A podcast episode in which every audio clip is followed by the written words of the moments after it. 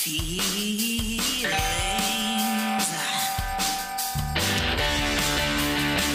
Welcome to Feel Feelings with Danny and George, the show that talks about feelings and the things that make you feel them.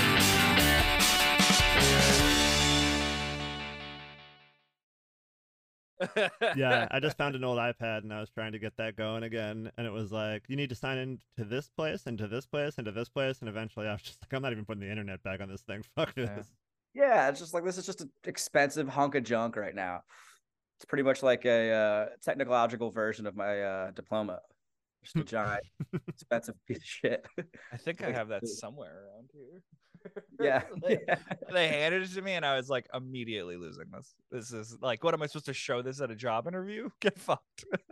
At our graduation, when you sat in there at the at the seat and opened it up, as soon as you open it up, taped to the, like the inside of the front cover was the envelope asking you to donate money already. I'm like, I haven't even gone up on the stage yet. Or like, Oh, finish this yeah. thing.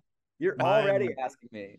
They they had like T-shirts, and they were like, well, now that you're alumni, why don't you buy these shirts that will like fund all future alumni projects?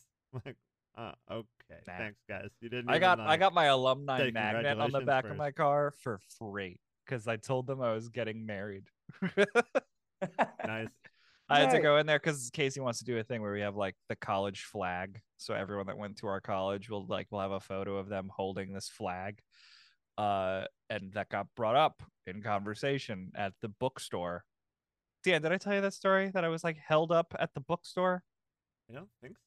Oh my god, Like You got some Uh, free swag out of it. So yeah. bookstore. my college bookstore. Why were you there? Finish the first story. yeah, uh, I, I had to go buy the flag, and she was like, "Oh, that's so great! Here, have this." And it was like a car magnet that says Ramapo College alumni. So that's just on the back of my car, and I've got nothing. But like, why the fuck is that on the back of your car? I was like, I shout, out to the, shout out to the Ramahos out Yeah. there. Oh, you get it. Mm-hmm. Um, uh, so I went back uh because I wanted a hoodie because I I was like, I don't have. I don't have a Because I was cold hoodie and it because I was serving a purpose. Yeah, and I was like, no, I just I was academic. Yeah. what if what I want people when I walk my dog that I stole from a country, uh, when I'm walking around my neighborhood, be like, yeah, it's adopted, and I went to college. um, but I went there, and I it was in August ish, so like the classes hadn't started yet, and I pulled into the parking lot, and uh, and all the gates are open, so I assume okay, no rules, just right and I pull into uh, what I know is the faculty parking lot, but I know for a fact no faculty is there. And again, all the gates are open. So I, Yeah, if you're gonna But- let me in, I'm gonna go. yeah, your first line of defense is gates, and all of them are up. Uh, so I put my car there and I take a walk around, and I'm like, you know what, memory lane, fuck it, let's just walk around. And I walked around my campus, no one's there. Literally, I don't see a soul, so no one's there. Uh, That's when And you I- learned that college was never real. it was never real. it was and I in- got up and I got up to where the bookstore was finally, and they closed at four, and it was like four thirty. So I was like, ah, bummer, missed it. So I go down the stairs out of the out of the cafeteria area through this little. There's like a. It's not an arch. There is an arch, but there's like a, a like a people walk in arch, and then there's this ornate thing that is called the arch. That is the symbol of the college. And I go through this like you know wind tunnel thing, and I go out and I go underneath the arch, and then I used 2008 like Chevy Cruze with the campus security sticker on the side. Fucking peels out and blocks my way of walking down this road. And they both get out, and I swear to God, if they had guns, they would have pulled them. They were like, Who are you? What are you doing? I'm like, my name is George. I'm an alumni. I came to buy a hoodie. And they were like, What? I was like, My name is George. I'm an alumni, and I came to get a hoodie. What's your name? George. Who are you? That can't be the important part. I'm an alumni. What are you doing? I came to buy a hoodie. Like it, they asked the same four questions over and over again. They were like, it's "You all can't they be were here." trained to do. Yeah, you can't be here. And I was like, I get that. I'm headed towards my car now because the bookstore is closed. They close at 4:30. I get that. I learned that at the bookstore where I Yeah. learned to read. Clearly, So- you guys didn't attend college. you just work here. Uh, and so I get down to my car, and these motherfuckers followed me down to my car. Like they like, and I get into the thing, and they roll down the window. Like, by the way, this is the faculty lot. And I went, no one is here, and all your gates are up. Have a nice day. And I left, and I went back the next day, and the only difference is that I walk up to the little booth that you're supposed to go to, even though all the gates are up. Go in this little booth, and the guy is like on his phone in the window, and I have to like wave. And he goes, Oh, hey, what's up? I was like, Hi, I need to go to the bookstore. I'm buying a hoodie. I'm an alumni. My name's George. You might have heard of me. George. and he goes, Oh, yeah. And then he just goes back to his fucking phone. So I was like, Where were you yesterday? Where I wasn't mistaken as a terrorist. What a terrible hit that would be too. Like yeah. we we caught the Ramapo terror. The Ramapo Unabomber, he decided to bomb the school uh Weather Underground style when no one was there. I, Yeah, I like that. that like it actually seemed like he spirit- changed his mind. Yeah. You know that guy was just like sitting in his little like car the whole time, just like waiting for someone to come by, just like make my fucking day. Yeah. Yeah. Yeah. Just chain smoking. Yeah. No, no, no. He probably wasn't chain smoking. He's probably like chewing sunflower seeds to kick the habit. Yeah. And just listening to sports talk radio. He's getting his life right. I did that on Sunday yesterday, sports talk radio, because the Eagles game was out of network where I live. So I had to listen to sports radio like my pop pop did and walk around Hasbrouck Heights, New Jersey. Just, I think they're doing well. I don't understand what they're describing. I need, I'm a visual learner. Well, I don't mean, know what. to what be fair, if you're listening to the Eagles on the Eagles radio, you're not getting much of the information anyway.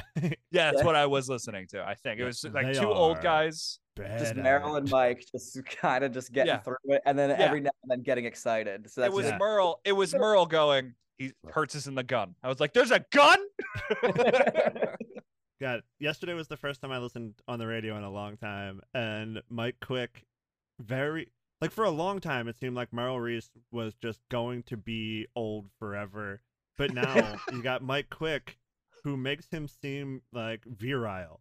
Because like all, all Mike Quick does now is complain about calls that didn't happen, and after he finishes complaining about them, goes, "Yeah, well, I don't know, whatever." yeah." there was there was there was a whole portion of that of them going back and forth between pro and against brotherly shove, and they were just like, "I think Yep. they should get rid of it. I like it." Like that was that was five minutes after they realized that they were going to win, and they were just running out the clock. They just decided to bond as friends for a minute. All right, we need to start this show. oh, ah, fine. I was watching the Eagles game in a bar yesterday. I got I got home from dropping Meg off up at her parents' house where she's staying for the week because she's without a car and has shows up there. So I was like, Ooh. I'm not gonna be able to drive you back and forth. So she's staying with her parents for the week. So I I get home just in time to watch like the last ten minutes of the game, like in real time ten minutes, not like game time ten minutes of the game at the bar. And there was the fourth and one down in the red zone where they go for it. And this dude at the bar was so angry at them for an irrelevant play at an irrelevant time of the game. Everybody else was all kind of, you know, just waiting for the clock to run out so they can do the chant and sing the song. And this guy is still like, why the fuck would you do that? and it, it blows my mind because, like, I get being invested in a game. That's fine. I'll give him that. But, like, six seconds later, when the game is officially over, how does that guy not stand up like, hey, I probably shouldn't have done that. That was a Yeah. weird thing for me to have done. Like there was no recognition of how over the top that thing was in that moment. Anyway, It's- hi George. Hi, Dan. It's true. This is just that. That sounds like Drew Barrymore, like going back to her show six days before the strike ended. She Yeah. was just like, "Why would you do that? Just wait and then have your comments later." Yeah. yeah. What's that? That voice? Typical. Dan Sherman, like welcome to the show. Hello, guys. How you doing? Good. Welcome. Thank you for having me. Sports radio versus watching it on TV is so different because I thought that game was so much closer. Oh, you would But- think. Yeah. Shout out, shout out to to Merle and the other guy, Mike Quick. uh, Like, Merrill and Mike, Mike, Mike, yeah. Merle and Mike, because I uh, didn't know what was going on the entire time. I Merle, love his Eagles wife taught him in middle quarterback. school. I love when the Eagles quarterback is like doesn't have a quick pass to make and they're looking for something downfield and they're not running because you just get like five oh, minutes oh, there's of nothing. like he's looking, he's looking, he's pumping, pumping, pumping, faking, looking, pumping, faking, looking, and it's a pass to the ground at the dirt. I liked when Mike would every single time be like, "Oh, they're doing the brotherly shove." I would rather they throw the ball than you fucking do it, Mike. It seems like it's so much easier if you could get on the field there. So why don't you go? Like you have no fucking consistently clue. clear that he is an all-time great wide receiver. Like yeah, yeah. he cares about one thing, and it's wide receivers catching passes. And, it, and it, he played in the '60s when like they threw to the wide receiver ten times in the season. Still, Yeah, so that- he, that's what made gets you a legend. stacked Yeah. just anytime AJ saw- Brown. I just saw a highlight reel of Dick Butkus plays, and it was one where it was every time they announced his name. R.I.P. R.I.P. Uh, no, it was. I think they were playing the Eagles. Um, and uh, it was, it was, the guy threw the ball for a kick. It fell out of his hands. He then picked it up and threw it to Dick Butkus. And it's like that's the great game that you experienced in the 60s. that guy fucked up and recovered. He was lucky. And the reason why I was in the highlight reel, and I give Dick Butkus a lot of credit here, is that he just he grabbed it for the touchdown, looked up at the Eagles player blocking him, and just went, "Here you go. You want this?" just handed him the ball, and the guy knocked the ball out of his hands and walked away. And Dick Butkus was like, "Oh," and then walked back. He does seem like a real, I don't know, guy. Yeah. Even though like he was a talented actor and all that kind of stuff too. So like I'm, I'm sure he can turn it on, but like Yeah. he just seems like a doofus. I'll find the clip and send it to you both. But it was just him almost unintentionally catching the ball and being like, I think this is for you. He was we- so concussed. All those guys just had no clue what was happening back then. I mean, we should say because we've already timestamped it twice with the recent death of Dick Butkus and the Eagles game that had the play I was talking about. This won't be out for like two weeks from when we're. that is right. We because forgot to mention that this is a late one. Yeah, George is getting married. When this comes out, he will have been married two days ago. So Yeah. congratulations, George. You're currently in a different country or whatever. Thank you. It's great to be here. No, I'll be on the plane to the different country. I'll be listening to this on the plane, remembering like what a great show we had. Sending me a message going, "You uh, missed a part." Where, are you gonna be- where are you going to be flying to? Aruba. I'm gonna wind Oh, up with another fucking nice. Dog. another dog. Yeah. My dad's currently on a flight from Qatar to Chengdu. Ooh, what's he doing over there? Um, my dad. you- it sounds very high tech. So if you can't tell us, like completely No, no, no. My dad kind of did the 90 Day Fiance before it be- got popular and married a Chinese woman during the pandemic. And now uh, my stepmom Grace and him are going back uh, so she can try to sell her like old apartment there. yeah, your dad sounds sick. Dude, in his 60s, he started teaching himself Mandarin and found himself a third wife. He suddenly So- became a viable part of the society we live in. Yeah, he stopped just like hanging around watching Philly sports and coasting, and it's all because of the pandemic. He retired early, Really changed from- it. Yeah, you know, I did. I feel. I feel bad. Like I was like a typical dude who just like fucking cashed his checks. Uh, that the government lazed around, smoked a lot of weed. My dad taught himself like one of the hardest languages to learn, and like got more ass than I did. It's like fuck, dude. Really, really, really kind of making me look bad, Dad. Come on. Speaking speaking of dads from like d- p- past dads, uh, my my dad or my stepmom sent me a bunch of photos that they found in a photo album, and my dad looks like love him to death, the biggest degenerate. Like Oh. he's just like Nice. stoned, shitty ponytail, no shirt, cut off Daisy Dukes, painting a pool. Just Oh, yeah. Dude, your dad was a such a hoe back in the day. Oh, absolutely. I, I used to have a joke in my set saying, like, talking about the differences between like my mom and my dad, where like my mom is a proud businesswoman. uh, who like worked extra hard and like you know got to retire early, and my dad hunts for Bigfoot on Long Island. uh, and there's just something interesting knowing that the reason that you were born was a phase your mom went through in high school. just, just she was like, let's try it. Oh, the fucking weirdo that's making model dioramas of Nessie. Let's see what that guy's all about. it's gonna work Dude, it was it was the ponytail. It was the It's the ponytail, ponytail. that did it. You know, and the Quaaludes. Let's be honest. yeah, his dude, nickname the was- Ludes, the Ludes yeah. and the Daisy Dukes got me so much ass back in the day. Let's be real. I'm gonna find that photo. I'll send it to you. It's Uh, funny to think about like when sports were put on pause that like you know what? I'm gonna better myself because when sports were put on pause all i did was watch like full runs of like the 80 world series run and the 08 world series run and the super bowl run. I just found old sports to watch more intently than i watched them the first time around.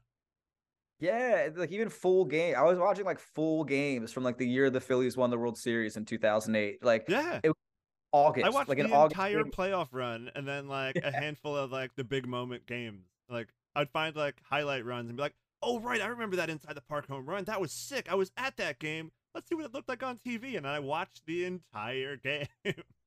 It's crazy to me. I guess it's like the conversion quality. Like I, you're like, I remember watching this on TV in 2008. It wasn't this grainy and fuzzy. You're like, Yeah. why does it look like I'm watching a game from the 1980s? It oh, was when i only was watching the 93 world series and the 08 world series and they basically looked the same i was like how yeah. that, that can't be right I'm like, Where's your laser YouTube. disc from the 1980s World Series, Dan? Where is it? There it is. There. I found that in the trash and I gave it to Yeah, him. that's a laser disc right Yeah. there Let's fucking go. but anyway we need to lightning round let's let's kick into the lightning round here and uh Lightning.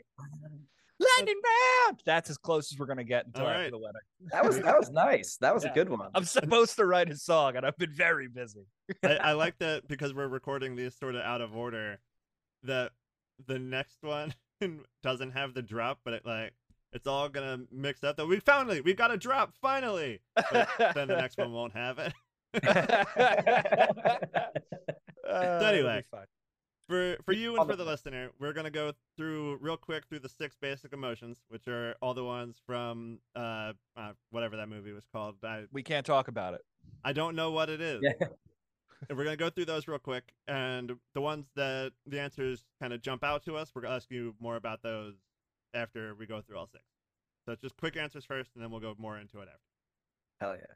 All right. What makes you feel joy? uh Phillies baseball and Red October. I'm half watching and half talking to you guys right now. I am autistic for baseball. Yeah. It's a, a pain in my ass. Like, I, I've had so many things recently because, like, Meg is. I mean, we, we can get into it. Never mind. Lightning round. I'm ruining it. We're definitely going to talk about this. What makes you feel sadness? Sadness, uh, reflecting on the past. What makes you feel anger? Philadelphia sports. What makes you feel disgust? Disgust. Oh, oh, definitely not JT Realmuto hitting a two-run bomb, baby. Let's go. Sorry, I'm we're back. Uh, The, I'm- the very fun thing about this, and I've been able to to pick up on it because I'm watching on a stream, and I'm watching. I'm sure you're watching ahead of me because I see you look Oh, I'm up sorry. at things, and I'm like, oh, that's probably the steal. He probably just watched the steal that I saw like seconds later. There it is. Dude, what Wait, makes can you me hear it? My whole neighborhood is going insane. Let's go. Uh, what makes me feel disgust is Mets and Braves fans. hey man, I resent that. Mookie Wilson broke my sister's fingers. oh, we definitely need to. We'll, we'll, we'll get into that. That sounds like Yeah. a We will. Uh, what makes you feel fear?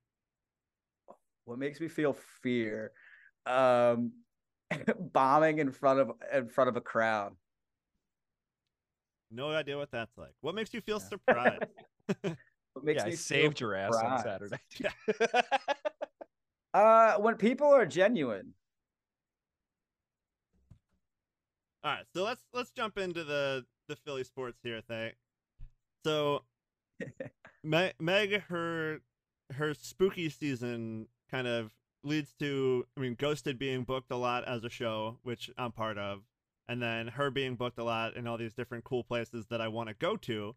So, you know, you you say yes to a gig, and then you know playoffs come around after that, and the schedule comes out after you've said yes to all these gigs, and I keep having stuff planned exactly during a Phillies game.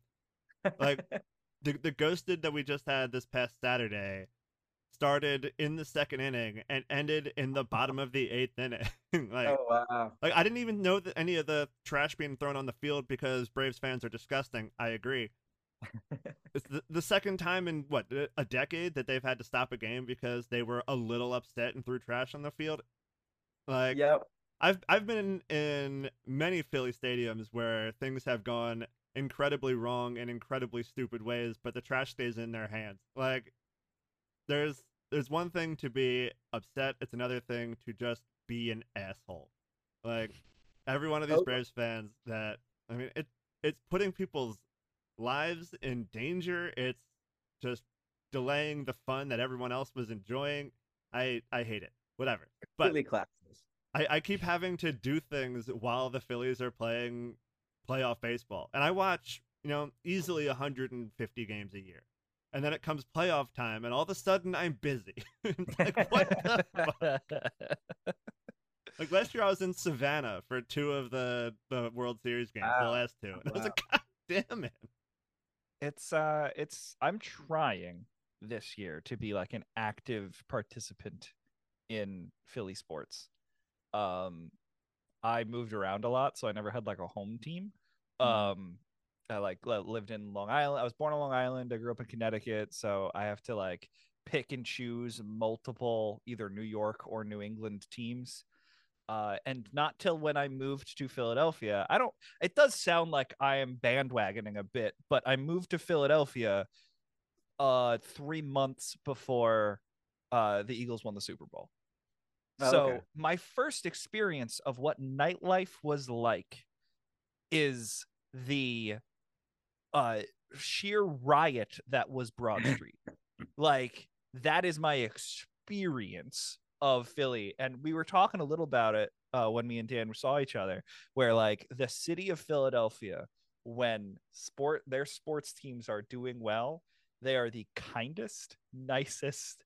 It's like a beautiful Gilmore Girls esque like townsfolk that will come out of the woodwork of these Philly and Eagles flag lined streets that are like, hello, it's so good to see you on this side street of one way traffic. What is your name? Like it is, they are the kindest and beautiful. I think it has something to do with the city having the stadiums within the city limits. Like I live in northern New Jersey. I live within uh, earshot of MetLife. If I walk the dog when there's a concert going on, I can hear the songs. Um, but they're all New York teams. So like New Yorkers don't have Yeah, the you don't same really feeling. get to claim it. Yeah, you get Yeah. you can take the train in, but you're not passing like you're not passing row homes on your way to the stadium like you are with Philadelphia. I mean, that's why it Uh, was such a big deal when the Nets actually moved into New York. They're Yeah. like, they're, they're this weird Jersey no man's land team, and then all of a sudden they actually were a New York basketball team And not great. and have gone totally downhill since. Yeah, yeah. Same thing with my Islanders. I grew up in on Long Island. My grandpa was an Islanders fan, and like that's it's tough to find a community around Uniondale, Long Island. But but it was like a communal thing where like no, they're the Islanders. They're for the island. It's all of us. Yeah, Yeah. it's it's this tiny microcosm from Montauk and wine country to Queens and Brooklyn, and that's their territory. Versus That's- the New York uh, Ranger, where it's like, oh no, there it's Manhattan and everything up north until you Right. get to like the Sabres. Yeah, It's- that's that's why I think like Philly kind of has that like euphoria you said, and like that like communal feeling because it it is like a city, but it still kind of feels like I don't like a neighborhood. Like a lot of people describe yeah. it as a neighborhood. So you have like just that like communal feeling and like you like you said when they do well it's it's like the beginning of uh beauty and the beast where like belle's just like walking through the town and everyone's just singing to each other and helping Yeah. each other out like So i'm pretty sure crime crime rates go down when like the Oh, eagles are I, winning I'm pretty sure that was the the case in that Super Bowl year. Where, like yeah there was actually like statistics showing, and I think a big part of that They is made up cops for it at not the at the caring riot. that much. Like, cops are just like, you know what? I'm happy too. like, yeah. that was Dude- one of the best parts of that super bowl run like e- everyone celebrating that night and watch them high five the cops who were just like on duty and just like watching everyone be reckless and then or even Yeah. like joining in like those videos you'd see of them doing their like hip-hop dances and everyone be like oh Yeah. Look, look at the cops go like Yeah, we that's, fucking everyone was like, "These are the cops we wanted the whole time." Yeah. yeah. I was like, why can't I you this remember- every day? I we we lived off of Ritner. Um, so we came on Ritner onto Broad, and there was a cop on the left side of the hospital. Whatever, I think that's Wolf. Uh, and on on Wolf Street, there was a cop in front with his cop car parked, um, to block traffic. And on my way back to the house, shit face, like holding a forty ounce. I went, "Hey, how many did you get tonight?" And the cop shit and greeting on his face was like, "We're at 16." I was like, "Have a good night." and Wow. it's just, yeah, it's just like they were happy about the job they were doing. we were happy about the job we were doing. That's incredible. God, I'm Uh. I'm looking at the, at your answers, and I really don't want to do the sad ones because I can't get my head past the fact that like this won't be out this Monday. It'll be out next Monday, and all the good feelings I'm feeling right now in this moment Maybe could be gone. So, Yeah, yeah, yeah, yeah. the, the option of like when I go to edit this, having it be like a time capsule of a much better time, I kind of want to keep it that way. yeah, yeah. Keep the good juju going. All right, well, let's talk about um uh we got Phillies Red October. Yeah, kinda I'll say- about- on the the Mets Braves thing, I I don't have any issue with Mets fans anymore. That kind of just died Ooh. away. Braves Ooh, fans, because like dude, Mets fans have been through it, Mets fans. It The last sucks. couple years, they have come down to the stadium. They've tried to do the whole take over the ballpark thing in Philly, oh, and they, they, drive down from New York, and they try to take over the ballpark. they don't travel that well anymore. banging their freaking chest. Dude, the people, the amount, of the the Mets fans I've seen at the ballpark and in Jetro lot the last couple years, there's there's almost been some fisticuffs. Oh, it's like dude, you're the little Oh, on. brother in your own city, and you try to come down and flex so hard, and f- the trumpets and Diaz and dog, and yeah, immediately oh. getting hurt. what a Yeah. cool year he had. Exactly. And then oh, they're big aces, forty million dollars to multiple pitchers, having to trade them off. So I, oh, yeah, like right now, I'm not as like displeased with them because like I'm just enjoying their misery. But the last couple years, they were such blowhards and like the banging their chests, and it's just like yeah, I'm I'm enjoying their misery. I, I'll I'll give them a little benefit of the doubt because if you're talking about Jetro Lot, nobody who enters Jetro Lot maintains their sanity within the Oh yeah, we're of all pieces of trash. We're all pieces is- of trash. in Jetro lot. Doesn't matter what team you're rooting for. Like that is just a mess.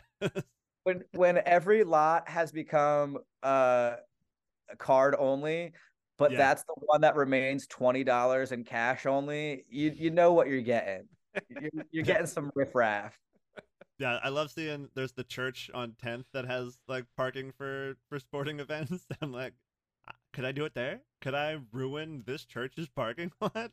yeah could this be jetro 2.0 at Yeah, this like- church it's got to go somewhere. Like, there's not a lot on that side aside from that one. So, like, you know, I could, I could pull it off.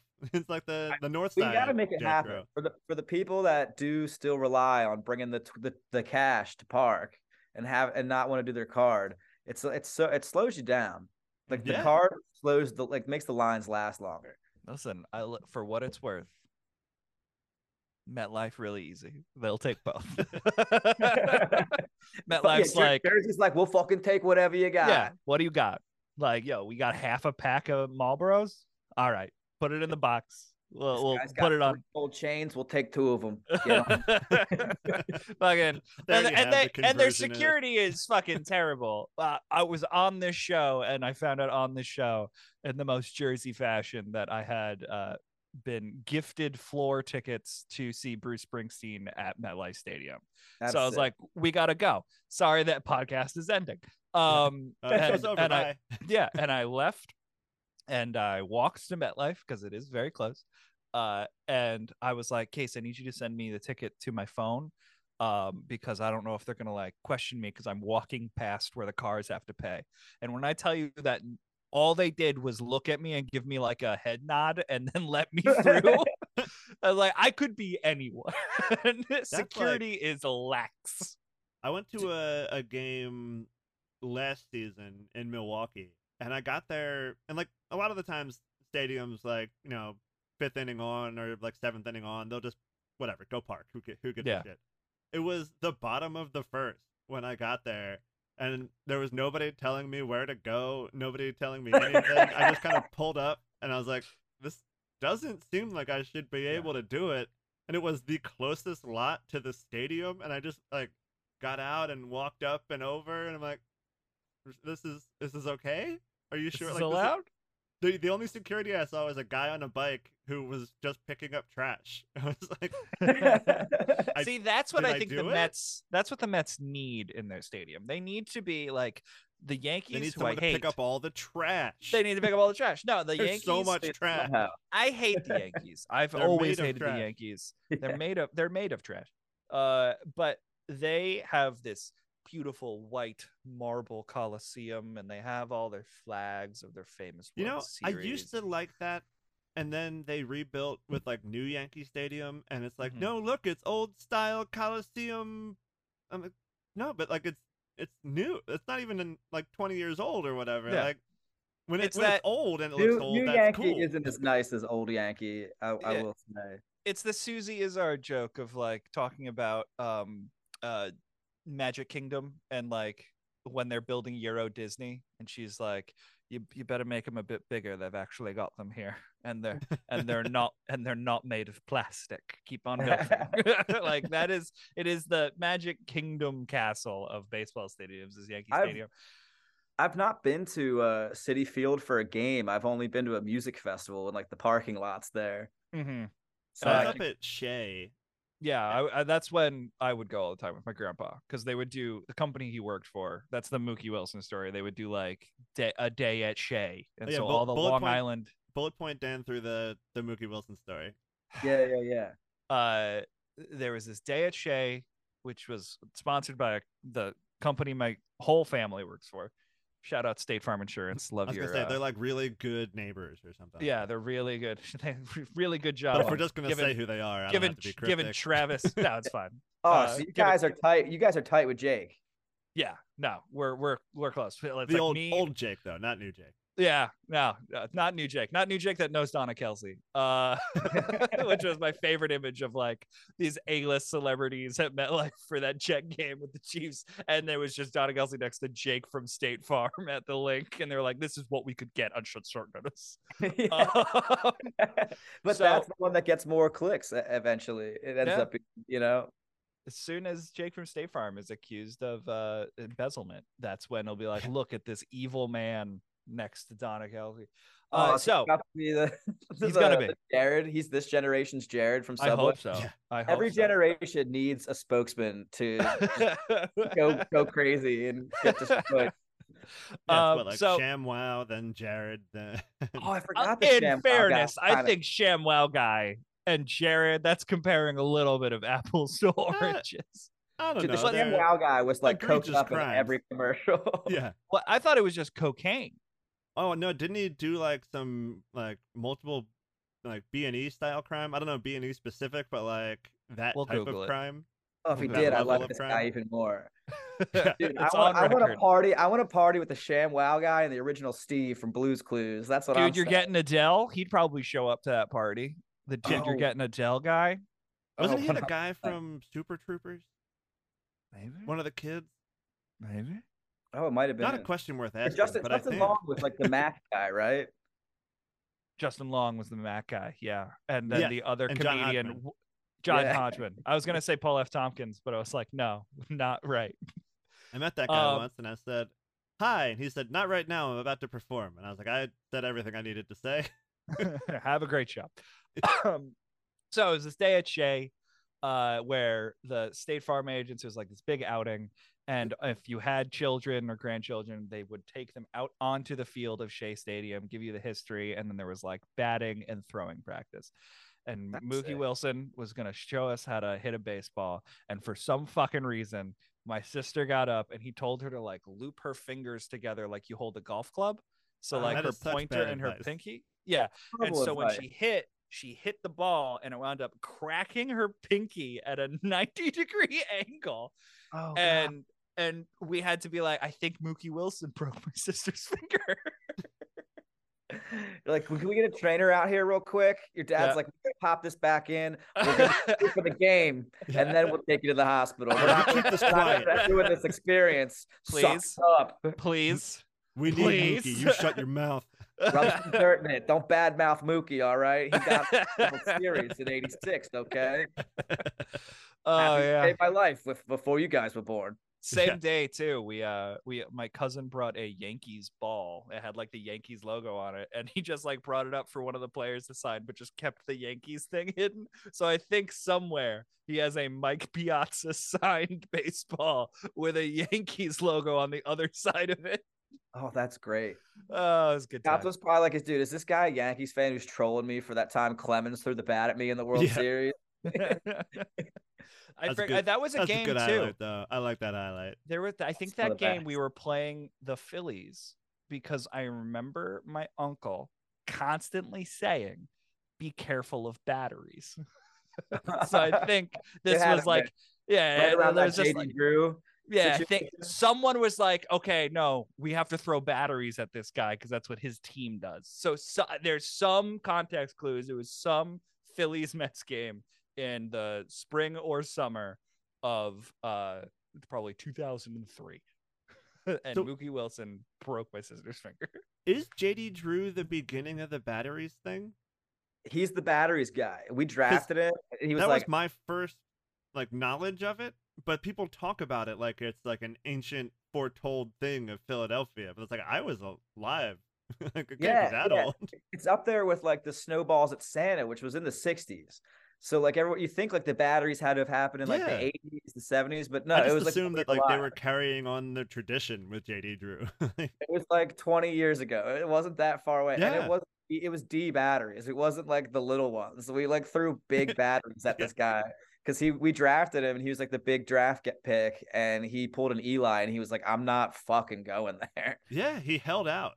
Yeah, Like, no, and then ended up going to, nobody like, in baseball holds out. Like their contracts mean nothing. You're not like you're probably gonna be traded three times before you make any major league team if you're worth anything. So like I didn't even know that was Just go possible. to I've never, I've never seen anyone do that outside of JD Drew in baseball. Like it was, it was crazy. Oh, I've never heard of it otherwise. yeah, Maybe maybe he set the precedent that they were like, we don't want the battery thing. yeah, yeah, yeah. Otherwise, it's just gonna be a bunch of studs who are like, I'm just gonna hold out because I want to go to the Yankees and the Red Sox. yeah. And you get your your Strasburgs who are like, I'm not gonna play. Okay, fine, I'll play. I'm like, okay, maybe JD Drew talked to him.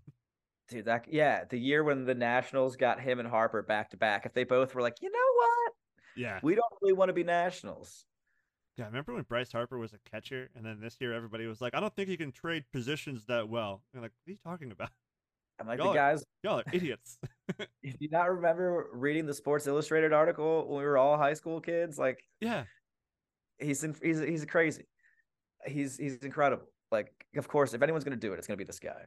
one of the craziest Bryce Harper things I've seen in my entire life, and like most of them are baseball related, but he said the first concert he ever went to was Justin Timberlake, and not in sync. So like not as a kid, but, as it would have to have been as an adult.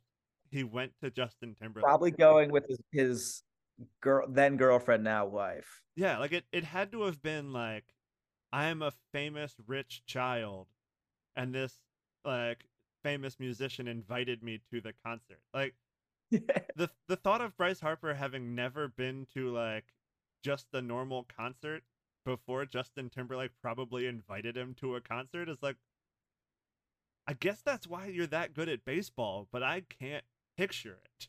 so singularly focused. Like you're just playing baseball and watching baseball and working out Yeah. and just trying to get to the bigs that you're like, dude, you guys have fun at that third eye blind concert tonight. I'm gonna hang out and I'm just gonna watch the Dodgers Padres. It was like when when Jalen Hurts was like, you know what? The only thing I did this offseason was football, and they were like, yeah, but like, what'd you do like, you know, between camps and stuff like that? But well, like between all the sessions, he was like football. Like what? like You- you didn't travel, you or like that didn't- commercial with George Kittle, where like Yeah. they just hit the weights, but he's really having a slumber party with uh, with. Yeah, with what's his name? I uh, kind of love that announcer? commercial, but I do I hate do. that Ryan Fitzpatrick is like the guy now.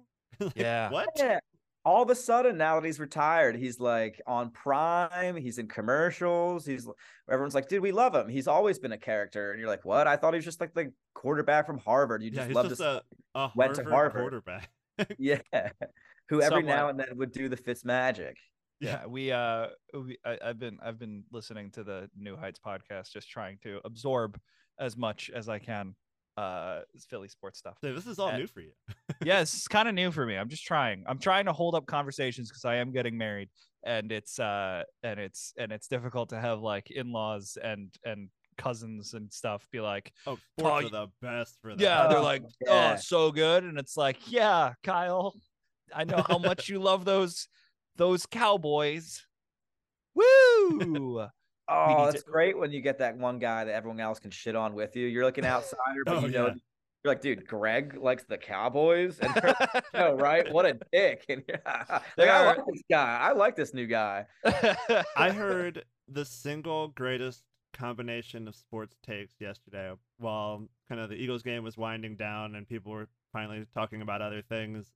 And it was leading into uh, Dallas versus San Fran, which was the night game for anyone who doesn't want to go back and look at two weeks ago schedule. And the guy goes, Well, I know, and like we all have to agree that if they if the if the Cowboys lose this one, they're the frauds we thought they were. Like, okay, cool, great. And everyone else is like, yeah, yeah, yeah. And then, like, not even five minutes later, he says exactly the same thing about the 49ers. oh, really? It's like, no matter what, somebody's a fraud here. No, Someone's coming out of fraud gate here. yeah, no, no team is good. One of them is a fraud.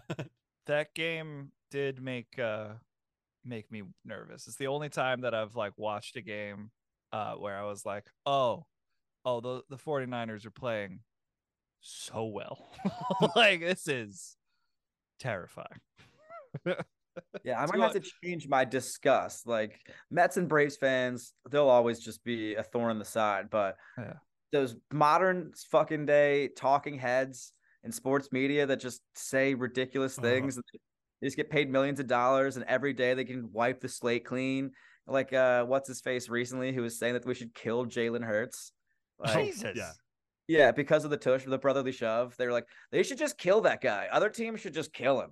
I don't know. Like, if you want to stop it, kill him. Go for his head. It's like you were a for- former quarterback and you work Yeah. in sports media. How can you say this? See, Yeah, I was gonna, I was just gonna though. name drop someone because I find them very annoying. Uh, but I do watch a lot of the recaps and stuff. But like, you could just say Rich Eisen, but I don't think he's threatened to l- unalive someone. Just be like, oh no, that was Chris Simms. I Chris Simms Chris. Simms, the guy who had to stop playing because his body would have exploded had he taken the hit he was recommending. and couldn't and couldn't remember play calls in the hut. Have you ever seen that video? Oh Uh, yeah, it's actually kind of scary. Bucks. Yeah, and like Gruden keeps telling him to play, and he like can't. He it's like eight words he has to say in a row, like to play call. And he's like, "All right, so it's a spider cowboy. What?" Yeah. Like every time he has to do it, Gruden's just like, "How the fuck am I? Like, are you a quarterback in the NFL? Like, you can't even call a play in a huddle." I Like, love this meme that's going around where it's uh Taylor Swift and Travis Kelce, and it's Taylor Swift going, Do you remember the first time that I went to one of your games to watch you play? And then it cuts to the guy and it says Travis Kelce, Kelce suffering from CTE. No. no, How- no, I do not remember that. How Who were you? is she gonna dump him after her movie it premieres in theaters and she doesn't need to promote it anymore? We'll see. We'll see. Listen, I'm just happy that it comes out this week and that I can then go on my honeymoon and hopefully not hear about it because my fiance is the biggest. Oh yeah, play the noise. Thank you. Uh, uh, but as she is the biggest Taylor Swift fan, and Oh. it is sometimes insufferable to be here. Dude, I, went I had to explain to her that she couple was a problem. She I don't was, think she's that great. that happens. Uh, uh, no, like it's it's. I had to explain to her that like they made. I think we talked about it a couple weeks ago. Like they made the seemingly ranch and ketchup in Oh, one yeah. bottle thing Yeah. because at the game they like made that it was like seemingly ranch. She's eating chicken with seemingly ranch. Uh, and she went, "Why are they doing this?" And I had to like sit her down and be like, "They're doing this because of you." Yeah, people Because like you- you are Yeah. buying it. yeah, because you changed the American fucking economy by spending money on going to see her tour and buying merch. So they are going to make seemingly ranch and ketchup. That's on you. And you watched like the glass break in her head a little bit. She was like, "No. No. I'm not the monster." It's her She's like, Jekyll and "Wait, Hyde moment. She realized. Taylor Taylor loves me. She doesn't Yeah. just use me to sell goods and enrich herself and the people she partnered with. What do you Yeah. mean? If I Remember how you her, she bought all four of the Midnight's albums? Remember that? Yeah. you got got. And now they're all like every time a vinyl comes out or whatever, it's like forty dollars. It's forty dollars, Yeah. and for a It's it while, for everything. it was it was Taylor and Adele because whatever last record Adele came out with during or before the pandemic, um, they needed so many copies to be pressed that all pressing plants were being used in the United States because there's like four um to fulfill the order uh that for like like if me and Dan want to do like a comedy seven inch, it would take three years to manufacture Holy uh, shit. or or so, it's just something ridiculous because Right. that so much was in the queue to get pressed on vinyl that there was not enough places in the United States to press them all. Wow. Because well, on these that really fun note, let's uh spin the wheel and see what we're talking about in the second half. Yeah, maybe it'll be connected.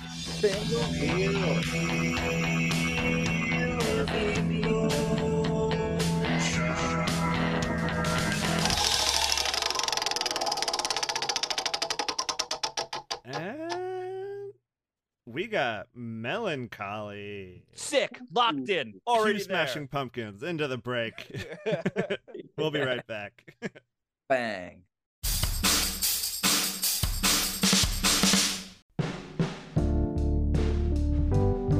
Hey, friends and weirdos, I'm Meg. And I'm Alyssa, and we're the hosts over at the podcast Real Chills. Do you love the unexplained? Do you listen closer for things that go bump in the night? If so, Real Chills podcast is for you. The best part is, all our stories are true. You can check us out on Spotify. And if you have a story you'd like to share, email us at realchillspodcast at gmail.com.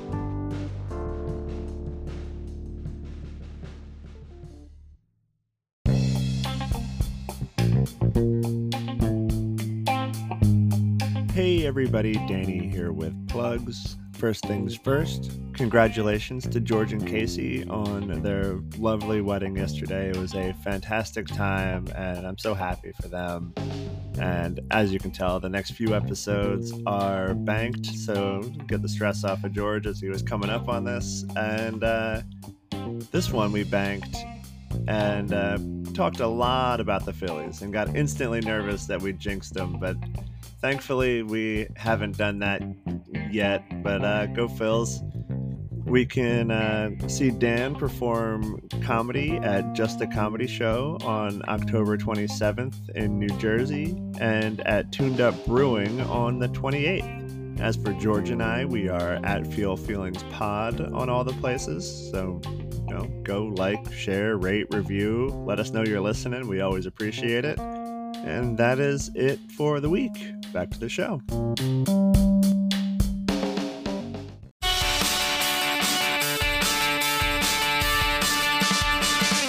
speaking of speaking of Smashing Pumpkins, uh, Spotify made me a playlist of songs to listen to in the morning, and they think I love the Smashing Pumpkins. Spotify is convinced that uh, all I want to listen to is "Today," 1979, and uh, hell, what was the other one? There was like maybe there was like four or five Smashing Pumpkins tunes right in a row, and I was like, none of this is wake up early and drive to work music. I don't know what playlist you're creating for No, me, that's- Spotify. That's all like It's all Cool, it's all- midday bummer stuff. yeah, no, it was all bummers. Let's just no take a to get in the car and drive to work to like, I am a rat in a cage. You know, Let's go through this really quickly. We're talking melancholy, and I feel like this Yeah. will come in handy for our melancholy conversation that's about to ensue. This is a playlist that Spotify created for me for my early morning drive to work. All right.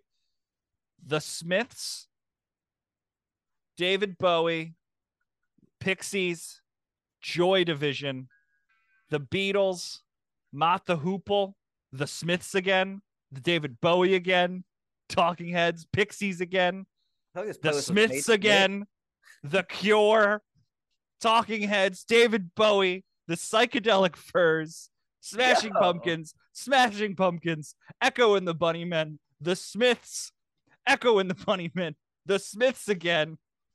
You know It what this is? Uh, A little lips like sugar at the end. It's Yeah, like right. kind of bright song. You got the Beatles and lips like sugar in there to kind of like perk you up a little bit, and the rest is just like like Joy Division. I like Joy Division, but it's all like I'm gonna kill myself in Yeah. six months. yeah. And it's great.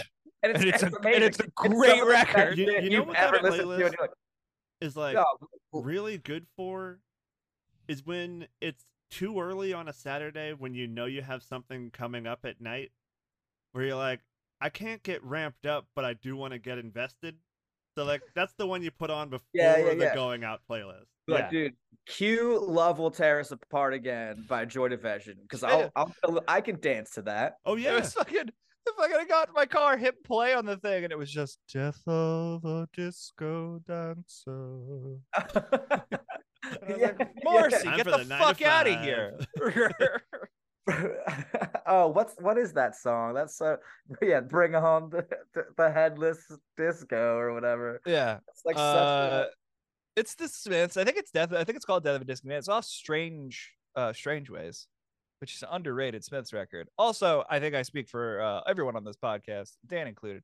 Um, that uh, this this podcast does not stand by Morrissey. Fuck Morrissey. Love the Smiths. A, love the Fuck Smiths. Morrissey. Just yeah, fuck Morrissey. Anytime Morrissey- I do karaoke and I do a Morrissey impression, I start before I sing by going, by the way, fuck Morrissey. I'm just I, uh, show you I how saw- easy it is. I saw Morrissey at Firefly Festival a couple years ago, and he was performing at the other end of the of the festival. And I walked, and I got to like that halfway point where you can kind of see like a stage from a distance. And it was like hot in the after. It was like on the like three in the afternoon is when they had him performing, and I was just like saw him do like a song, and I was like, I got it in. I I I got enough of this. I'm not gonna Yeah. go and support any further. My uh, my has been checked. fiance, my fiance was at that Firefly festival, and thank you, up at the barrier because Paul McCartney was supposed to play after, Yes. uh, and and she just turned around because they were playing slaughterhouse footage behind him while he was playing Meat Is Murder, and the entire time he was like, "Oh, do you want me to leave?" And collectively the crowd was like, "Fucking yes!" we would get- love it if you left. God, God, you're imagine doing that like repulsive. that thing for so long that people stop Oh. being like, no. You have to be so much of a fuck fucking idiot that you've survived the entirety of The Simpsons and have Yeah. actually gotten an episode making fun of how fucking vile you are as a human being. Ju- just is- for writing that I spent the day in bed song, like he can fuck himself. But I love Johnny Marr. I Johnny and I- Marr's best. Yeah. Johnny Johnny Marr opened for the Killers on their tour the last couple year, the last year. So I was like, I'm gonna go see them a couple times just so I can watch Johnny Marr play the hits. Just to give just get Johnny Marr a little bit more money. I'm like, there you go, man. This is for you. Yeah, We was like, you support know you. We love you. Yeah, Yeah. Morrison probably took enough from you. Here's some for just you. Yeah, that's my one thing where if I listen to uh, uh this mess on Spotify, I'm like, I know at least fifty percent of this is going to Johnny Marr. Yeah. yeah, the guy who actually deserves it. He's a good guy. So speaking of experts of That melancholy, is a very melancholy playlist. yeah. though. What Dude, makes you uh what makes you feel melancholy? I just I feel general melancholy just often. It's like it's just something that I've just kind of felt for over a decade now and just experience and deal with. Just like that general sullenness, malaise, existential dread. Mm-hmm. Yeah, that and- that existence happening. yeah. You just Now power- is that is that must be a generational thing because I could say collectively all of us have experienced that. And I would argue all of us have experienced it more than that than our predecessors. Uh, Yeah. What what year were you born? 92. Same. All right. So I think Children. I think we're both children, but I, we're both children of the 9/11 generation. So I think as soon as you see that like anything bad can happen all the goddamn time, uh, there is just a cloak, a heavy cloak of sadness on you that you've just learned to deal with. Yeah. like I think my parents- generational trauma starts with that. and my, my parents split when I was five. So that was 97. And like there's a- my there's a couple other things in there between like that and 9-11. And my mom was walking into one of the towers when the first plane hit. And I knew Oh. she was like on a business trip in New York. But I like New York's so big and I didn't know where she was. But when they wheeled those TVs into the classroom, I remember like just oh, I was like, my mom's in New York. So like he was worried yeah. and then you couldn't uh, get her on the phone like when you got home from school. So yeah, that generational It's trauma. Just trauma. like since I you're mean- a kid, you just like expect yeah. bad shit to keep happening. I was born on Long Island, and like everyone talks about like when they got picked up from school in like second grade or fourth grade or sixth grade or whatever. Um, but like to be on Long Island and then noticing like kids didn't come back to school because they didn't have parents to drop them off at school anymore. Like it's heavy, and I think that just carries with us. So like when you're saying that, like, yeah, I deal with it my entire life, I think that's not a core thing. Everyone has their own experience, and I'm sure everyone's lives has their own key moments. But like, boy, howdy, is this is this group of millennials uh, dealing with a hell of a lot more melancholy than like, or at least they understand what it is and aren't just like, I'm frustrated. I'm leaving the family now anymore. And and growing up in the '90s too, it's like all the music you listen to is that grunge and heroin music. You know, Mhm. like that's all all it was in the '90s, outside of like "Semi Charmed Life." But then you like that's about like doing meth. Then and you, stuff, That- that's you what I just was gonna look up a say, little bit more, you know? Scratch that surface a little deeper. It, it wasn't until like, like a little the later. chipper, upbeat songs of that era were bummers. Yeah. like there, there was not a positive Food song Man! in the mix. Like yeah. Uh, it was like Sheryl Crow was the happiest you got, and like Dido, and it was like, who Yeah. wants to listen to Dido? You know? What am I, a sad point. divorced dad? even you even know? that like I, I think maybe on the same album or at least the same album cycle did sheryl crow have both if it makes you happy and soak up the sun. Like both of those songs are very Yeah. close together in writing them and it's just like one is forcing happiness and one is just telling it like it is where it's like listen if it makes you happy do whatever the fuck you want. It's all gonna I- be over.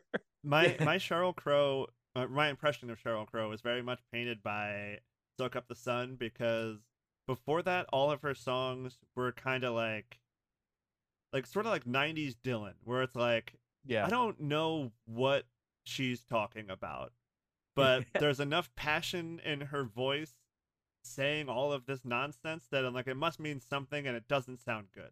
But Yeah. then So "Soak can- Up the Sun" comes out, and I'm like, all right, cool. I guess VH1 needed people to play. Cool, whatever. yeah for sure Yeah, so like, oh, can I you... guess VH1 ran out of Alanis Morissette to play for a week, and they needed Yeah. someone else to take that slot. uh dan can, can you do that though Which part? Your impression of Sheryl Crow. You said this my impression of Sheryl Crow, and I'd lo- I'd love to hear what your impression of Sheryl Crow would be. If uh, the floor is yours, if you wouldn't, I mean, go ahead. I wish go I were better being put on the spot in musical impressions because I can't even think of the words to Sheryl Crow song. I was gonna say, I thought you were just about to start going fake going down on a Live Strong bracelet. I keep them around anywhere I have. yeah, just in case Uh, this comes up. Just in case you have to do a Sheryl Crow impression. I think that one Kid Rock song. Another oh my fucking god bummer. i did that i did that at Christ. karaoke once with casey and it was just like why why are we doing this? But also, why am I fucking killing these Kid Yeah. Rock parts? I was so good. there was a kid I work aftercare at a nursery school on Mondays, and we're recording this on a Monday. Just to himself today was singing cowboy. what a hit! It's like, what? You're four. I don't even think he's four. I think he's still three. But like, who told you this? You shouldn't know. Who this. told you? Who told you about Rob Ritchie? Yeah. Who told you? when I when I was in college, when I was in college, uh, there was a class I had with this like very pale, uh, plain looking kid, uh, like almost like an albino, and he was like a video game kid that like was very nerdy and didn't like interact with a lot of people or whatever. So he's like everyone like kind of joked that this was like a school shooter kind of kid. And I walked into class one day like early, and he was just kind of sitting there, and everyone else is kind of like joking around in one corner, and he's just sitting at his desk. Like I go to sit my, my desk, which is like right by his, and he's just quietly singing to himself Radiohead. He's like, I'm a creep, I'm a loser. And I was like, oh, it's- guys, this is the day. Today's the day. This is the one. for sure. Yeah, Uh, that's My why you always got to be nice to him. Okay, exactly. That's it's- why I sat next to him. And it you was gotta, friends. You gotta, because it's it's that it's that horrible fucking Dane Cook. Congratulations on your nuptials, Mister Cook. You're now married to a 24 year old that you met when she was 15. We're not going to talk about it. Yeah. Uh, Fine. but but Hey, but uh, that know you like fucking video games. I was like, can we like make today not my Final Fantasy? yeah. yeah, it's just, what's the Dane Cook joke where he's just like, give that guy candy. And so this way, when he comes into the office, he gets to your office and he goes, "Ch- ch- ch- thanks for the candy. And then he skips your office. And that was comedy in the early 2000s, everybody. If you're listening and you're younger, that's what we had. We had that and the blue collar comedy tour. That's what you had to choose from. and the Blue Man Group, And the Dude, yeah. Blue Man Crew. comedy PVC pipe music. yeah. Thank God It's all Maria in a. Bamford did a, a Comedy Central presents to save us all. So melancholy. Dude, There's Comedy, Comedy Central in that time period was literally Comedy Central presents like the random 30 minute specials they would show. And then the rest of the time it was just like out cold. yeah. oh Yeah. but Like, I loved the- Out Cold. I Like the did movie- like that movie. It was great. I loved it. That was the one that introduced Galifianakis to everybody before Hank. Yeah, that's and it how, wasn't and it wasn't stereotyped. maybe Late World with Galifianakis. Galifianakis was like trying to be a hot shot. He was like the unlikely hotshot. Like he the Yeah. character he played was not weirdo Galifianakis doing alt comedy. It was him kind of being the voice of reason a lot of time. Like he was sort of the straight man in that movie, if I remember correctly. and like an I can't say experienced one way or the macho dude, but that was just like eccentric yeah. and He was- He was just a goofy, but like he was he reined them all in every once in a while. He did try to fuck a hot. He did fuck a hot tub. He did fuck a hot tub. Never forget. I Never remember he performed my college, and I was one of like three people who knew who he was before he got there, and it was really fun to watch him like totally bomb to a bunch of twenty year olds in 2006. Oh man, he probably got a good, got paid well for that gig though. I can. Oh, I can for sure he did. that college. yeah, it was- money. it was after Late World with Zach, so like he wasn't nobody, so he probably got a good amount of money to go perform. Yeah. Nice. Nice. Gotta love college. That shows. makes me melancholy. The days Oh. when I could see people for free. Yeah. So- yeah. now they're So gigantic superstars. you have uh you have these um these melancholy vibes, these melancholy moments throughout your life. They're just kind of a constant at this point. Yeah. Um what what helps you get out of that or is it something that you've learned to live with? Like is it just uh the cloud is there but you know to wear a jacket or is there something that helps you get out of that mindset? Uh, the cloud's definitely there. Deal with it. It's not. I don't deal with it as much. I think now that I'm kind of just I'm getting older, you're getting used to it. Um, not having as many traumatic life events either kind of helps.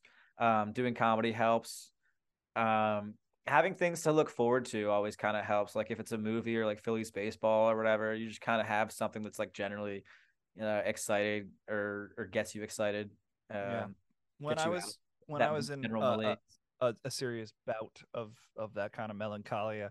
I always found that like not comedy in the sense of like I like hearing people laugh or doing stuff, but like being around my people, like the comedy community was something that I gravitated towards. So I, I, I get what you're saying, where it's like finding those things to look forward to, whether it's, you know, a, a sport that you like watching, or is it like surrounding yourself with the people that get you? Like to find the same sort of group of weirdos that all like Mitch Hedberg and like Yeah. obsessed over the 30 minute comedy special.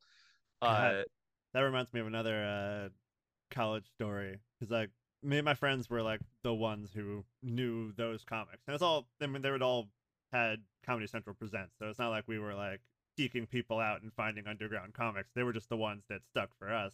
Yeah. but Right. there was a guy flyering in our dorm, and we did the oh thanks you throw this away Mitch Hedberg joke, and they got so mad. it's like no no no I have a thing to show you. Trust me, yeah, yeah. it'll you'll probably like it more than the show you're putting on with this flyer. I- You're- you'll be fine. yeah please please don't be mad i mean i i was working with someone someone that, like they were a newer hire and i've figured out that they're they're great uh, and i knew that when i was training them and i forget how it happened but i said uh, you're not going to know how to do that it's not like you have the shinning and he went oh you mean shining? And he said it just like that episode of treehouse of horrors and i just repeated the the uh, groundskeeper willie line which is Shh, you want to get sued. Uh, and ever since then you're just like oh you mean you we have a there's a thing. Like yeah. we're we're people we're people together and it's not this outside awkwardness. It's just no you've you've obsessed over the simpsons too or you've obsessed over this and, and finding those people i think helps quite Yeah. a bit having having like my parents split at a really young age too like when i was five and having like being uh like that close relationship that i kind of ended up having with my dad and my dad being like very adult and with like sense of humor and stuff and just kind of like that gallows humor that that kind of like developed between us and continued to develop like uh throughout like other kind of life experiences that kind of happened and, and, and weren't great. But um just always kind of laughing through a tif- difficult situation or like knowing that you can or like that like you know finding a dumb thing to like joke about or like will get you to laugh when you're feeling like that like rainy day feeling even though it's like like things are going well you know? Yeah. that that helps so much. Uh we call that in my family being irish um yeah yeah pretty much. it's that's, it's that's what it is. it's it's just a it's a it's a it's a heritage thing of like everything is bad nothing is good uh i bet you we can i bet you we can make a joke out of this. I bet you you know oh what I, can't even think of a good example now but there's so many within my family specifically with my sister where it's just like the worst thing that could be happening. Uh, and we will be able to find like my grandfather's funeral when everyone got back to the house was the hardest anybody ever laughed because it was just a bunch Oh, of Irish yeah. Catholic people fucking firing shots at each other the entire time, and it was it was beautiful. Like it's it's it's the coping mechanism of a generation of just we've experienced trauma, we're gonna make jokes about it, it'll help, I promise. We're not like we're not throwing away shit because we asked you to, you know? I mean, I think about like 9/11 jokes and how like on the surface I can recognize how kind of upsetting that would be to people who dealt with or had to deal with it in a different way than I did, in a more active way than I had to.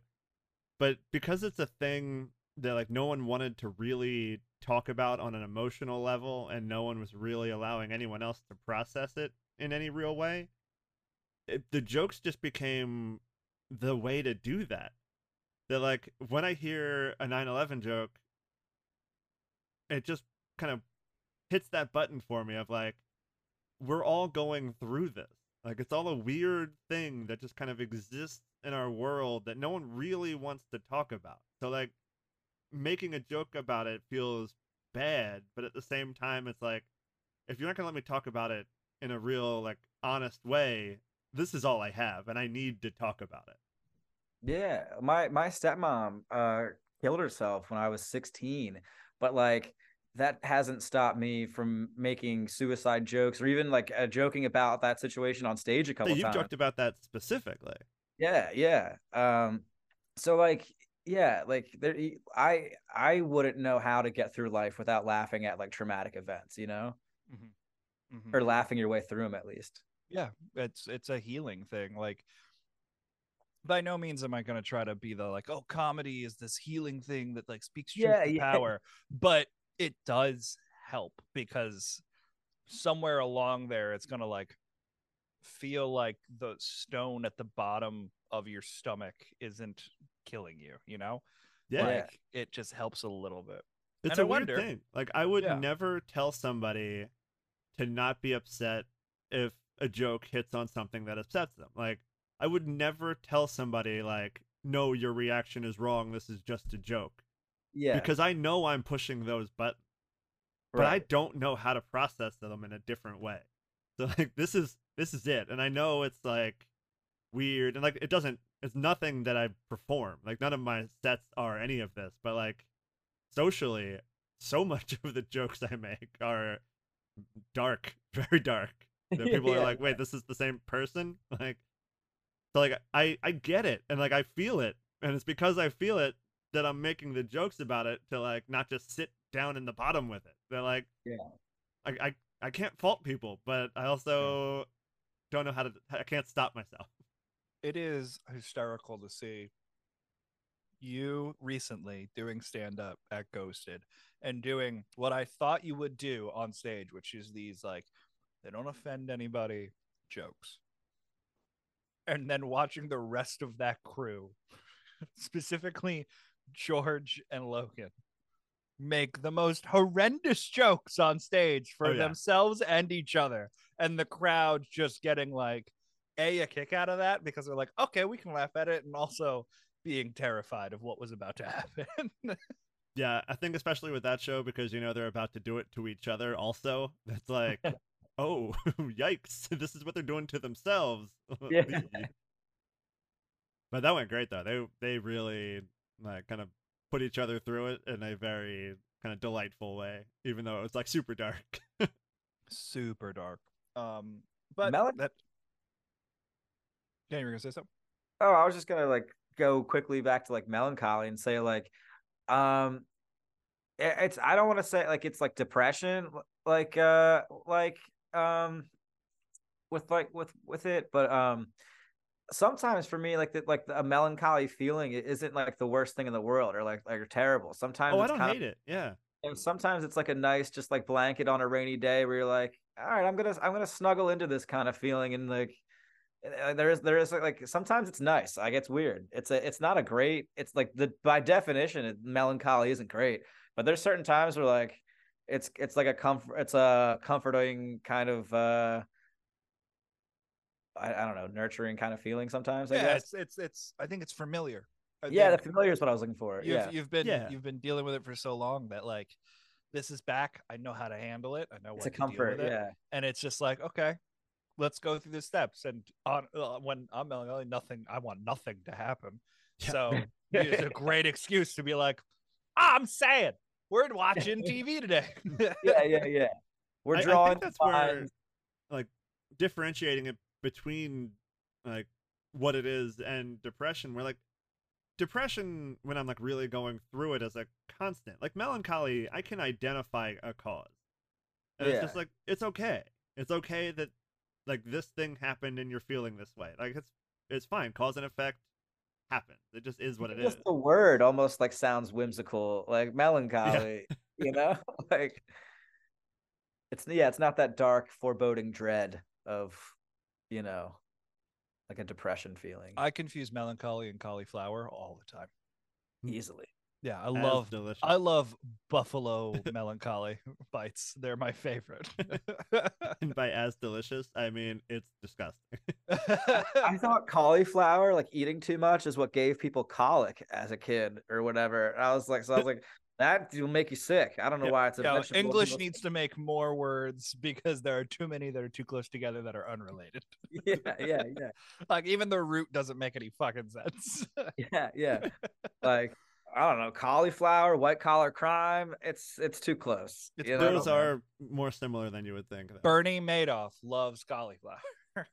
Yeah, that was actually what his pyramid scheme was. It was just people were just buying into They cauliflower. just buy pieces of the cauliflower and then sell their piece of the cauliflower to people underneath them, and then one day they could earn more cauliflower. And then they get cauliflower ear, and then they get This is- cauliflower ear. This people is at the bottom as had cauliflower rice, and they were trying to put the rice together to make a cauliflower. this is as stupid as the joke I wrote for Dan on Saturday about the Utah Jazz Bear being similar to David Koresh. Uh, it's so fucking dumb. It's such a stupid fucking joke, and I love it so much. I love silliness. And the whole thing will be on the Real Chills Patreon coming up soon. You can do that. But in the meantime, let's see what people said online.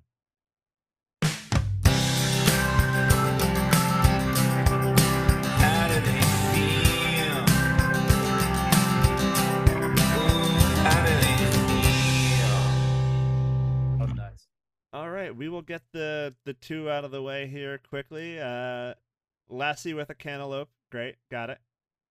Um, and listening to Smashing Pumpkins, cool. Jokes are out of the way. Ready for real answer? Who said Lassie with a cantaloupe? Uh, not the enemy. We- might have a new enemy. Not their first appearance in the comments. section. Name names. I I refuse to. we will not give them the satisfaction. They they don't earn the spot until they earn the spot. Okay. Uh, seeing faraway loved ones, then having to leave. Yeah. Okay. That'll make you feel melancholy. I'm like, As I'm getting older, that really I'm starting to think about my parents a lot. And like when I have to leave my parents' house, like especially my dad, I don't see him that often. He lives in Florida. Like Mhm. it's hard. I start I gotta fight back tears when I'm like, bye, bye, old man. Like yeah. last time I see you. Like Like it was Yeah. it was weird. Like we did the New England tour and I got to see a bunch of like old friends because I went to college up there and it was like I hate that I only saw you for like two minutes and like Yeah. especially because I was still in the area but we had stuff to do after we would leave each city that was like I just want to go back to them. They're only like an hour away. They're always seven hours away, but they're right here, right now. Like how come I can't just go back and like have lunch or something? Like all all they got to do was see me perform, which neat. Had they hadn't done that before, but like I want to see the them hang. as people. yeah. Yeah. And like so much planning goes into creating the time to see them. And then leaving is just leaving. Like you can't prepare for leaving. It just is leaving. And it sucks. It's just awkward because you don't want to, but you're like you uh, you guys have a life you're getting back to. I gotta get back to my stuff. You're like, this is horrible. I wish we had time. Yeah. We And like time, it- but it's that part of it too where like if we were to make more of a plan it would be inconvenient for both of us and that sucks too yeah.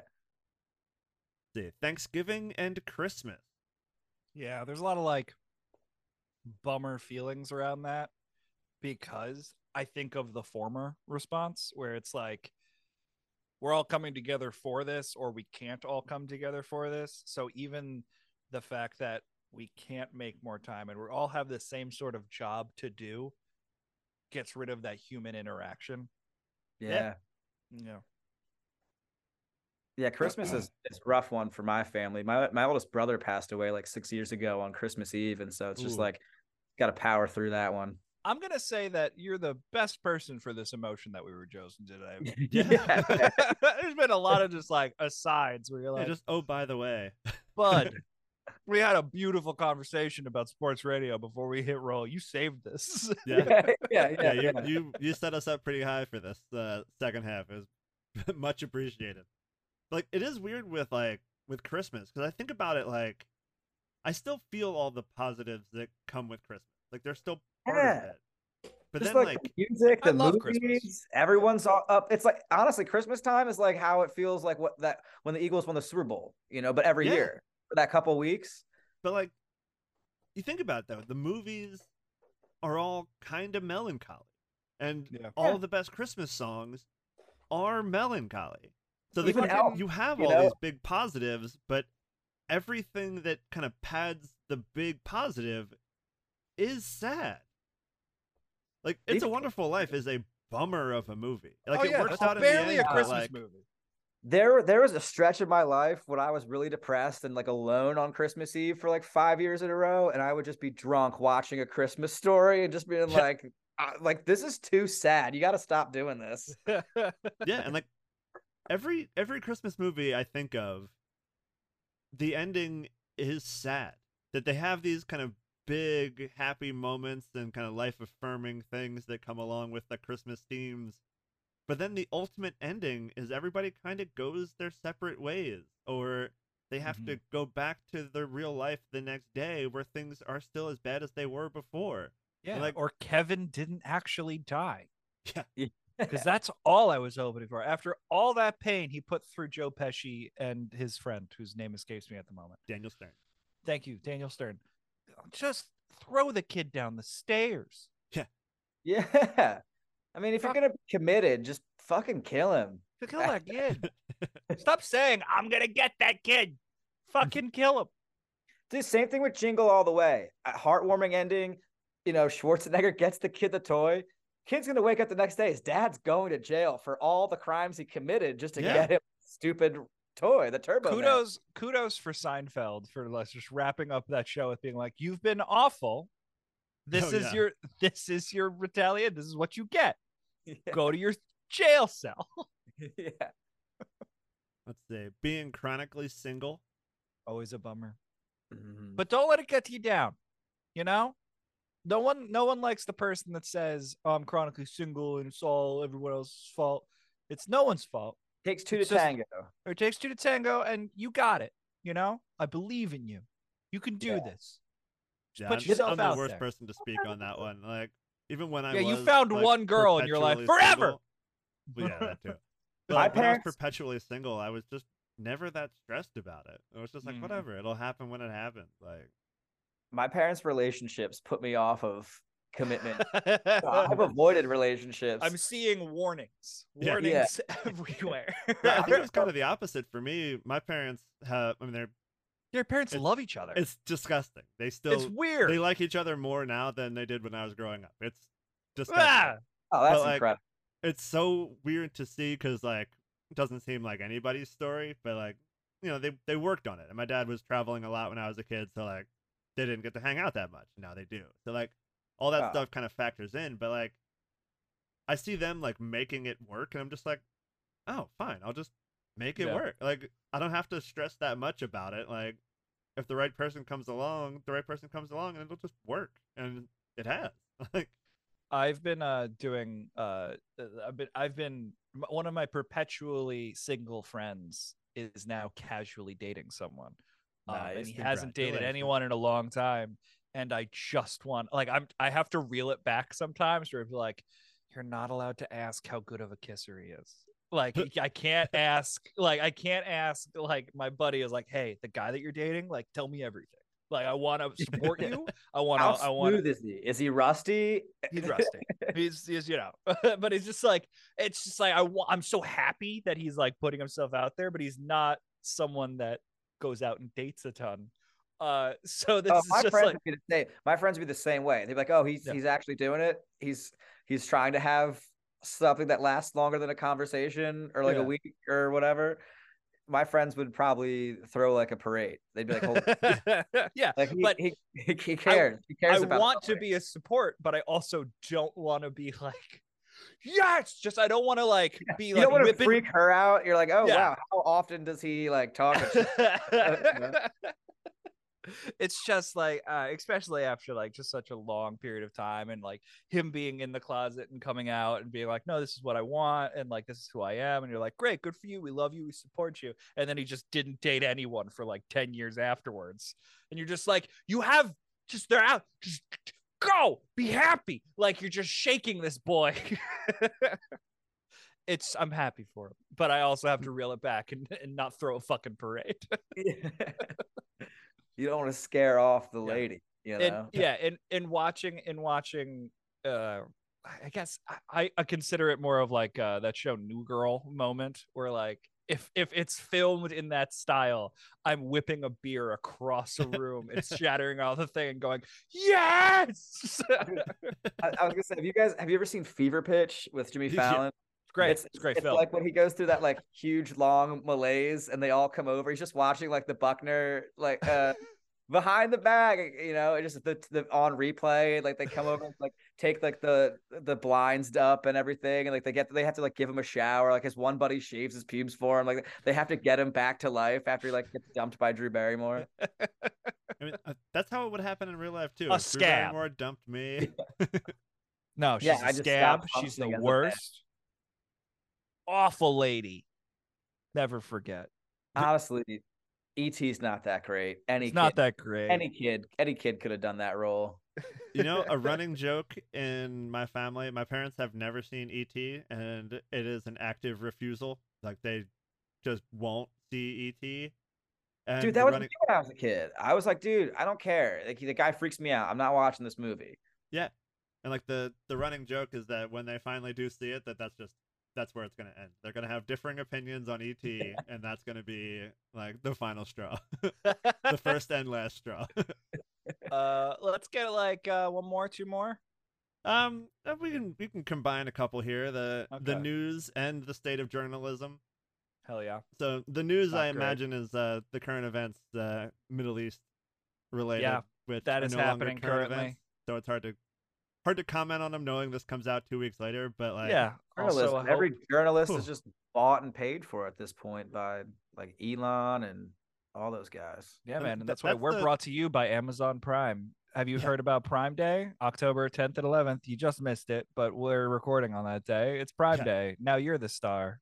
like Bezos for the boys. that is the troubling thing with a story that major where like any new development in such a kind of important issue where both sides have kind of a, a rightful claim to what's going on and like all this stuff and like you look at journalism and they're just like it bad it's like Yeah. All bad. All bad, not like, good. it's an incredibly complex issue and then you see the people who are whose job it is to inform the masses just going i don't know it's like well do your job like Yeah. I, I, I To- to there's not money in it, and I get that it's like complicated and whatever, but like, do your job. Yeah, every everything has been watered down to like the quality level of like a Bleacher Report article or like one of those like There's no slide, worse like website in my opinion. oh wait hold on speaking of worst websites because i meant to talk to you about this dan uh your your friend uh, we he had we had him on the show he works for The the, Athletic. athletic. Yes. yeah oh that's uh, cool. Can we can we get him to give us some free things because there was like a what nhl team w- represents which emo song and they put that behind a paywall and i want to know and i was gonna reach out I will, uh, I will ask some questions. yeah please this is uh, one of dan's old uh, football Oh, what- buddies from back emo, in the day What emo song would the Flyers be? Now it's gonna be in my head the rest of the night, like trying to It's- pick. Oh, a- what's a really bad? If we emo can do- song? No if we can do like modern things it's got to be like a Menzingers' tune or something Ooh, solid. you I don't know, cause like, Local. what, what's a, what's a, an emo song about like fucking things up and being persistently in your own way and not really trying to get out of it? I know that has that song has to exist. There's Probably a some- front bottom Something by Mayday Parade, repeats. probably. Yeah. Yeah. No, there's some song that just repeats. Uh, is it? We are the Flyers and we suck. No, it was like I I I can't wait. Oh, uh, Menzingers. It's a Menzingers song. Um, what the fuck is it? It's like the hook to the song. It's I will fuck this up. I fucking know That might be it. Yep. That's, That's the it. one. Yeah, we, got it. Yeah. That's Uh, I it. wasn't on board the Menzingers thing because it felt like too much of a, a local reference for a local, local, yeah. team. No, but they've written. They've already written the song. I think that's it. Yeah. Oh. Subconsciously, it was always meant to be for the Flyers. All right. Last one. Climate change. Oh, dude, Greta Thunberg in the comments over here. Yeah. Aren't you glad she's friends with Dan on Facebook? I'm not. I don't like when children read my internet. she's How like dare you. 30 now. Oh, dude, come on. Yeah. Well, you said it like you were one of those guys online who had like the Olsen twin countdown to 18. like, dude, Thunberg's only three months away, dude. I'm almost there. I've been Yeah, saving I can't wait to talk to her about windmills. Yeah. Oh, dude. Yeah. Just to layer down in a Netherlands lilac field. Is that what you're saying?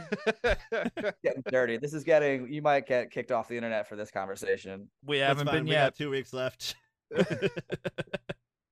Uh, well, that was that was really solid. And Yeah, uh, that thank is you for it. Sharing that. Thank you for sharing so much about your experience with melancholy and sharing your, uh, you know, the life events in your life that have caused you that and what you've done to to move it. We really appreciate it. Coming, talking feelings and feeling feelings with us.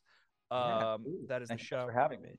Thank you so much. I think we should end this because we just talked about it. George, With congratulations on having just got married. Thank you. Also that Congratulations. it's so much fun.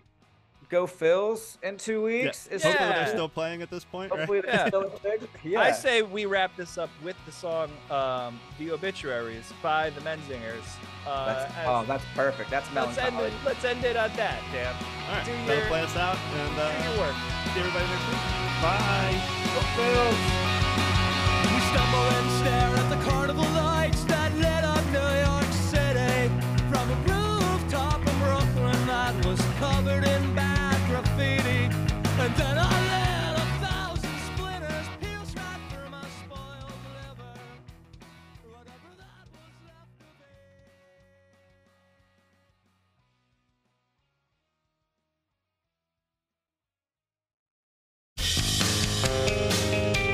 Feelings is a Wasted Robot production. Editing done by Dan Getz. Music by George Bruderman. You can follow us on Instagram and Twitter at Feel Feelings Pod, and even leave us a voice message at anchor.fm backslash Feel Feelings. If you're ever feeling any heavy emotions and feel like there's nowhere to turn to, please don't hesitate to reach out to us or to any of the resources in the show notes. Thanks for listening.